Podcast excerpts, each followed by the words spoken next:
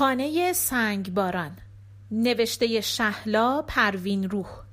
از کتاب هشتاد سال داستان کوتاه ایرانی به انتخاب حسن میرابدینی. گوینده دینا کاویانی. صدای سنج و نوه خانی دور و نزدیک می شود و موج بر می دارد. کوچه پس کوچه های تنگ پر است از حجوم آدم هایی که از چند خیابان آن طرفتر پیاده به کوچه های باری که پیچ در پیچ زده اند تا از محوطه نزدیک حرم سر درآورند و دسته های سینه زنی و ازاداری را بهتر تماشا کنند. همه حواسم پی این است که خانمی که خود را زینت معرفی کرده و از خانه بیرونم کشیده بود را گم نکنم. او هم هر چند قدمی گردن می‌کشید که ببیند هنوز دنبالش می‌روم یا نه. بیخیال تنه می‌زند و راه را باز می کند. نگاه خیره چند رهگذر به فکرم میاندازد که کاش چادر سرم انداخته بودم. روسریم را جلوتر می‌کشم و گرش را محکم می‌کنم و تند دنبالش را می‌گیرم. جلوی در کوتاه آهنی پا به پا می کند تا می رسم. با فشاری در را باز می کند و همراه قیژه در می گوید بفرمایید.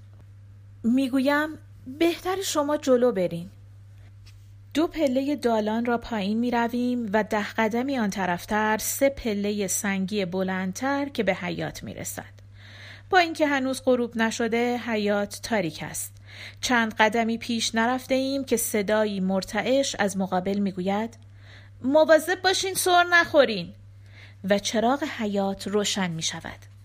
درست زیر پایم لکه بزرگی از خون دیده می شود که در حال بسته شدن است و لکه های ریز و درشت خونابه که تا زیر پای مرد جوانی که هنوز دستش روی کلید چراغ است ادامه دارد. با همان صدای لرزان می‌گوید از این طرف از کناره درخت نارنج راه کج می کنیم و از چند پله بالا می رویم. راهروی تنگ و کوتاهی است که دو در چوبی در دو طرف آن باز می شود. به اتاق سمت راست که وارد می شویم زن را می بینیم که دراز به دراز خوابیده و صورتش از درد به هم کشیده و زن میان سالی از استکانی که در دست دارد با قاشق چیزی به دهانش می ریزد. توی استکان انگشتری طلایی با نگین فیروزه با حرکت قاشق جابجا جا می شود و همراه آن یک تکه نخ کلفت از نبات باقی مانده.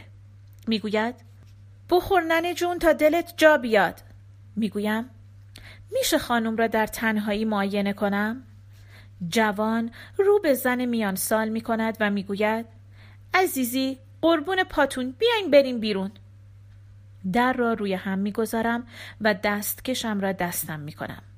لبه های خیس چادر گلدار را از پاهای خونالود کنار می‌زنم. می‌پرسم چند ماهتونه؟ زن می‌گوید. شش هفت ماه. می‌گویم. شکم اولتونه؟ می‌گوید. بله. می‌گویم. زمین خوردین؟ می‌گوید. نه. می‌گویم. کتک؟ می‌گوید. نه خیر. می‌گویم. پس چه شده؟ می‌گوید. سنگ. به هم سنگ زدن. می‌گویم. کی؟ مچ دستم را می‌گیرد و خیره نگاهم می‌کند و می‌گوید نمی‌دونیم. به آرامی دستم را کنار می‌کشم و می‌گویم خیلی خوب خیلی خوب. الان درد داری؟ می‌گوید نه می‌گیره و ول می‌کنه. می‌گویم طبیعیه فاصله آخری چقدر بود؟ می‌گوید گمونم نیم ساعت. دستکش را وارونه از دستم می‌کشم و میاندازم توی پاکتش و از اتاق بیرون میآیم. جوان تکیش را از جرز اتاق می‌گیرد و نگاهم می‌کند. عزیزی هم جلو میآید. با صدای آهسته می‌گویم نشانه های سخت جنینه. اگه کیسه آب پاره نشده بود ممکن بود بشه از سخت جلوگیری کرد. جوان در حالی که موهای پشت سرش را لای پنجه گرفته و می‌کشد می‌گوید بچه؟ می‌گویم. اگه هفت ماه رو پر کرده باشه احتمال اینکه زنده بمونه هست. ولی اگه کمتر باشه به هر حال بهتر اول یه جای تمیز و راحت برای زاو درست کنین. بعد هم به فکر بیمارستان باشین.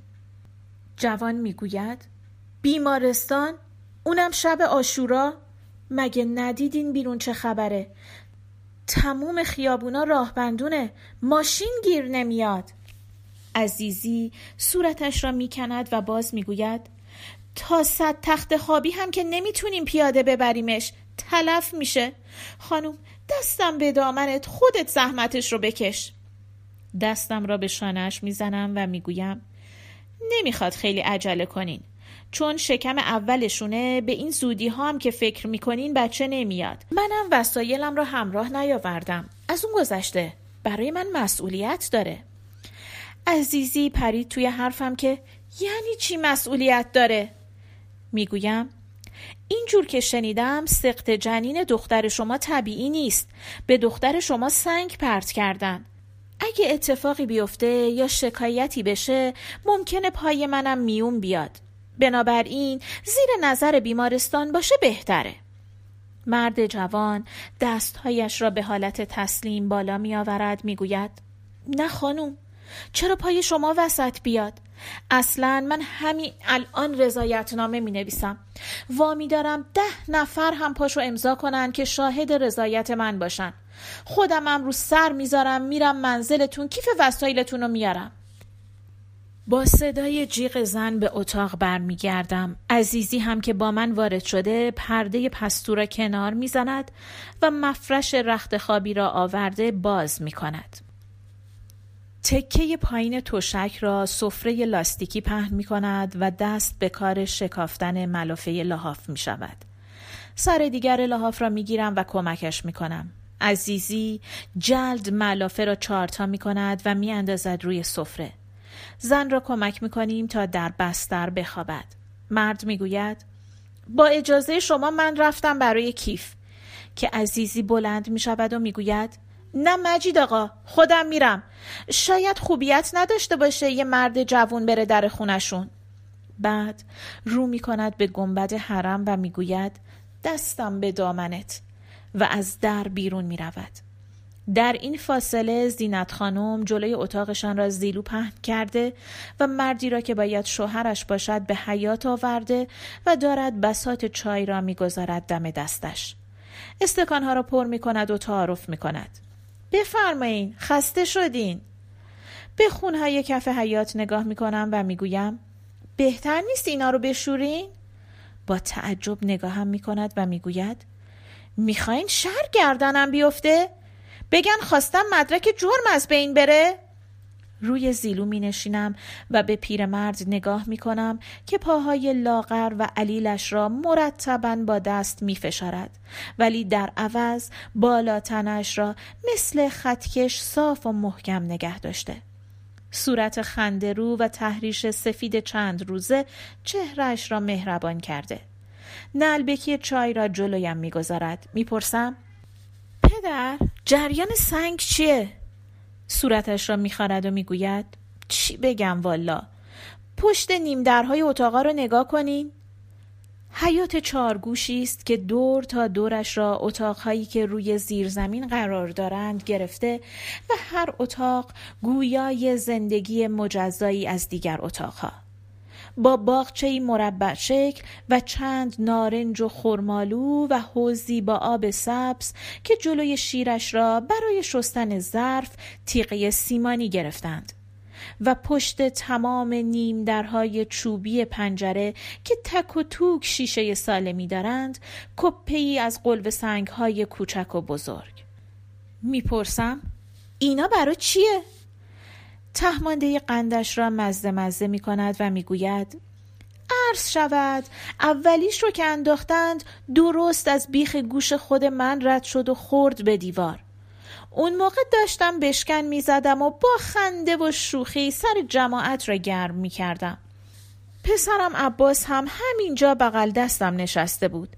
فکر کرد کار رضاقلی صاحب خونمونه که با هم شوخی و مزاح داریم. خواست ورداره براش بندازه. من نذاشتم. از اون روز هم این خونه شده قلعه سنگ بارون یا چه می‌دونم؟ خونه شیطون. می‌بینی که حتی جای شیشه مسترا هم پارچه آویزون کردیم. هر کدوممونم سنگایی که به در و پنجرمون خورده نگه داشتیم تا یه امیر ارسلانی پیدا بشه یه مفتش بیاره ببینیم جای انگشت کی روشونه. می‌پرسم؟ حالا خودتون به کی شک دارین؟ کف دستش را بو می کند و می‌گیرد جلوی من چی بگم؟ اولاش زنمون می‌رفت که همین رضا قلی باشه که یک ساله می‌خواد زیر پامون رو جارو کنه یا دست کمش کرایه ها رو بالا ببره ولی خداییش می‌بینی که در و پیکر اتاق خودش از همه خورد و خاک شیرتره سنگ تو اتاقش میندازن که به هر کی بخوره پا نمیشه می‌خوام باز سوال کنم که صدای فریاد دردالود زن بلندم می‌کند. برمیگردم به اتاق. مجید آقا کنار بستر زن نشسته و دستش را در دست گرفته. دستم را به پیشانی زن می‌گذارم و نبزش را می‌گیرم. مرد با کمروی بلند می شود و می رود توی پستو. زن را معاینه می کنم شدت درد که کم می شود رو اندازش را مرتب می کنم و می پرسم اسمت چیه؟ می گوید اختر می پرسم چند سالته؟ می گوید بیست و هشت می پرسم چند وقت ازدواج کردین؟ می گوید یه سال و نیم دقیق تر نگاهش می‌کنم. صورت قشنگی دارد. خوشچشم و ابروست و گونه های برجستش شکل زیبایی به صورتش داده. می‌پرسم مادرتون با شما زندگی می‌کنه؟ می‌گوید نه توی اتاق اونوری میشینه. مادر شوهرم اینا هم تو همین خونه اتاق داشتن. رفتن. از سر ازدواج ما. آخه مخالف بودن. به شوهرش که از پستو بیرون آمده و دارد از پنجره اتاق بیرون را نگاه می کند اشاره می کند و می گوید آخه شوهر دوممه. می‌پرسم فکر می‌کنی کی برات سنگ پرت کرده؟ می‌گوید نمی‌دونم. اوایل می‌گفتن که خواستگارایی که زنشون نشدم سنگ میندازن. خب چی کار کنم؟ دل بخواه که نبوده. خدا خواسته که من خوشگل باشم. ولی یه سر و گردن و یه جفت چشم و ابرو که بیشتر ندارم زن یه نفر هم بیشتر نمی‌تونم بشم دیگه بقیه به من چه؟ بشنو ولی باور نکن گفتم پس فکر می‌کنی کار کیه؟ هنوز جواب نداده که عزیزی در حالی که چادرش را دور دست میپیچد میآید تو کیف چرمی کارم را کنار دیوار می‌گذارد و انگار که حرفهای آخر اختر را شنیده باشد می‌گوید نه خانم جون کار اونا نیست. این حرفها رو خانواده شوهرش چو انداختن که انگشت نمای خاص و عاممون کنن. نه اختر خوشگله و به نظر نزدیک. اینقدر بهش گفتم شب تو آینه نگاه نکن. موهای شونت رو تو دست و پا نریز. حتی یه بار همین مهین خانم اوستای هموم سر گود بهش گفت. گفت انقدر تو هموم پشت سر این و اون شکلک در نیار. گفت همون پر از جنه. اگه به نظر بیای یا باهات لج بیفتن دیگه وا ویلا. گفت از من که یه عمر گوشه این هموم نشستم و قلیون حسرت می‌کشم بشنو. جنها از چیزی که خوششون بیاد دست بر نمیدارن. از چیزی هم که بدشون میاد شکلکه خب حالا اینم آخر و عاقبتمون با ناباوری می‌پرسم یعنی می‌خواین بگین اجنه بهش سنگ زدن؟ ولی قبل از اینکه جواب بدهد صورت در هم کشیده اختر که باز دردش گرفته هم را جلب می کند. به ساعتم نگاه می کنم. فاصله درد به 20 دقیقه رسیده. عرق پیشانیش را خشک می کنم و می گویم نفس عمیق بکش و عضلاتت رو شل کن. برمیگردم طرف عزیزی. شما هم بی زحمت یکی دو تا قابلمه بزرگ آب بذارین جوش بیاد. بعد زیرش رو کم کنین که هر وقت لازم شد آماده باشد. خودم ساک وسایلم را باز می کنم و چیزهای لازم را مرتب روی تنظیف می چینم و چراغ الکلی را می گذارم کمی دورتر از بستر که بتوانم به موقع روشنش کنم و قیچی را بجوشانم که یک مرتبه صدای داد و فریاد از حیات بلند می شود. از شکستگی شیشه بیرون را نگاه می کنم. چند نفری توی سر و کله هم می‌زنند و فحش می‌دهند. جوانی 22 سه ساله که شلوار جین تنگی پوشیده و موهای بلندی دارد خودش را از زیر دست زینت خانوم بیرون می کشد و حمله می کند. مجید آقا جلویش را می‌گیرد و میکشدش طرف دیوار و به شانه جوان می‌زند و می‌گوید عباس تو کوتا بیا فردا همه چیز رو روشن می‌کنم عباس فریاد می‌کشد که آخه حرف ناحسابی می‌زنه. من نه تو خونه بودم نه از چیزی خبر دارم. اون وقت پاپیم شده که زیر سر منه. اون پول نزول میده و خونه ده تا خانواری که تو این خونه نشستن رو تو شیشه کرده. 500 تومن قبض برق رو قایم می‌کنه و از هر اتاقی 200 تومن می‌گیره. اون وقت به من میگه نامسلمون نکبت از سرش در رفته. اکبیرش خونه رو گرفته.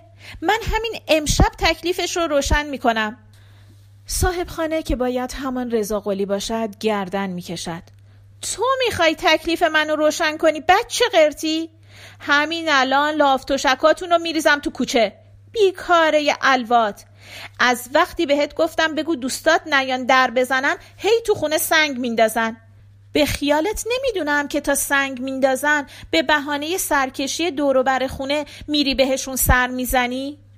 عباس باز حمله می کند و یقه رضاقلی را می گیرد و می کوبدش به دیوار. داد می کشد آخه لام از رفقای من چطور سنگ میندازن که یکیشون به دار و درخت و باغچه نمی‌خوره و راست میاد می‌خوره به پنجره های سینه دیوار؟ اصلا اگه کسی بتونه از پشت دیوارای به این بلندی سنگ هم بندازه ما که فقط از یک طرف کوچه داریم پنجره های پشت به کوچه رو چی میگی؟ چرا نمیگی خونم نفرین شده؟ چرا نمیگی خونم جن داره؟ بگو کفرات ورم داشته زن رضاقلی که تاکنون مشغول جدا کردن عباس از شوهرش بود یک باره به سر و سینه میکوبد که ای خدا با همین حرفا خونه خرابمون کردن. تو تموم محل هم همین حرفا چو افتاده؟ به شرطی اگه یه روزی هم گورشون رو گم کنن و برن دیگه کسی نیاد تو این اتاقا بشینه. مونده بود توش خون راه بیفته که افتاد. فردا پس فردا باید خونه رو بذاریم برای همینا و خودمون از در بریم بیرون. به طرف بستر برمیگردم تا حال اختر را ببینم درد انگار با نگاه من به او هجوم می آورد. کناره های تشک را می گیرد و می فشارد و فریاد می کشد. عزیزی و مجید آقا به اتاق می و حیات نیز به سکوت فرو می رود. این بار هفت دقیقه بیشتر طول نکشیده که درد آمده. به مجید آقا می گویم بیرون باشد و تا صدا کردم آب جوش را بیاورد. اختر عرق ریزان و دردالود نگاه هم می کند. یادش می دهم که پاهایش را چگونه نگه دارد و می گویم از حالا به بعد تا می توانی به تحت فشار بیاور. همیشه شکم اول کمی سخته ولی ترس نداره. نگران نباش. همه چی درست میشه. ساعت یک و چهل دقیقه است. کیفم را بر می دارم و از اتاق که آکنده از بخار و بوی الکل است بیرون می‌زنم. لگنی که جنین و جفتش را در آن گذاشتم زیر درخت نارنج گذاشتند و رویش را پارچه سفید کشیدند عزیزی نشسته سرش و گریه می کند مجید آقا ساکت و غم زده عزیزی را بلند می کند و به اتاق می برد. عباس جلو می آید و کیف را از دستم می گیرد تا برساندم به خانه. به نیمه حیات رسیده ایم که سنگی محکم به پاشنه کفشم می‌خورد. هراسان از جا میپرم و دور تا دور حیات را نگاه می‌کنم. حیات خالی و اتاقها همه در خاموشی خواب و سکوت فرو رفتند. به دیوارها نگاه می‌کنم. انگار که ارگ کریم خانی را چلانده باشی و گذاشته باشی اینجا. حول دیوارها دلم را پر می کند. با سرعت به دالان می دوم و از خانه بیرون می زنم. عباس سر پیچ کوچه منتظر است شب با سکوت و خونکی مطبوعش شقیقه های کوبانم را نوازش می دهد. سیزده پنج هزار و پایان